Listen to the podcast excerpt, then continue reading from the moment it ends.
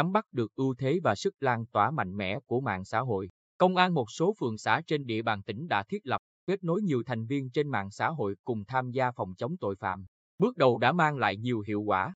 Tại phường Hoài Đức, thị xã Hoài Nhơn, các đối tượng phạm pháp hình sự lợi dụng để hoạt động phạm tội liên tuyến, liên địa bàn, gây khó khăn trong công tác phòng ngừa, đấu tranh, xử lý.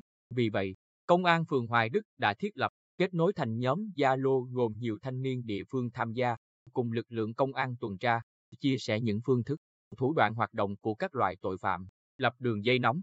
Thông qua truy cập trực tiếp trên nhóm Zalo, khi có vụ việc xảy ra, công an xã thông báo trên nhóm để các thành viên cùng tham gia.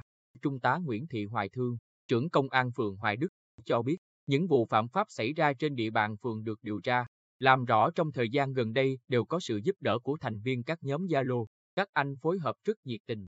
Hiện nay, tại phường Hoài Đức, hai nhóm Zalo thuộc khu vực Bình Chương và nhóm xung kích đều Phú Cũ hoạt động hiệu quả nhất, mỗi nhóm gần 10 thành viên.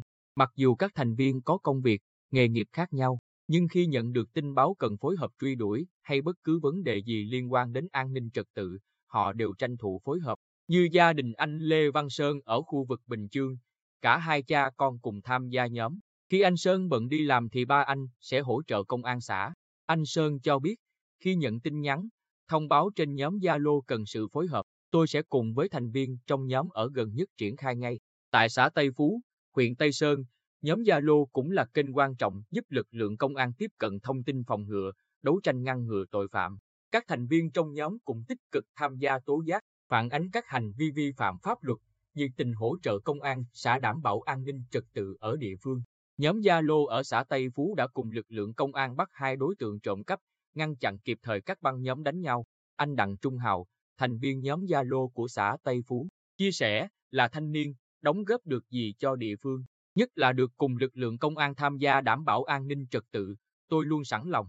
Hiện nay, công an các địa phương đang phát huy hiệu quả các nhóm Zalo, coi đây là phương tiện để tuyên truyền, đăng tải các thông tin cần thiết trong đấu tranh phòng chống tội phạm. Ở phường Nguyễn Văn Cừ thành phố Quy Nhơn, từ khi đưa trang Zalo vào hoạt động, số lượng người dân, nhất là người trẻ tuổi sử dụng điện thoại thông minh tương tác với lực lượng công an trên không gian mạng không ngừng tăng lên. Qua đó, người dân đã cung cấp cho công an nhiều thông tin giá trị liên quan đến an ninh trật tự trên địa bàn.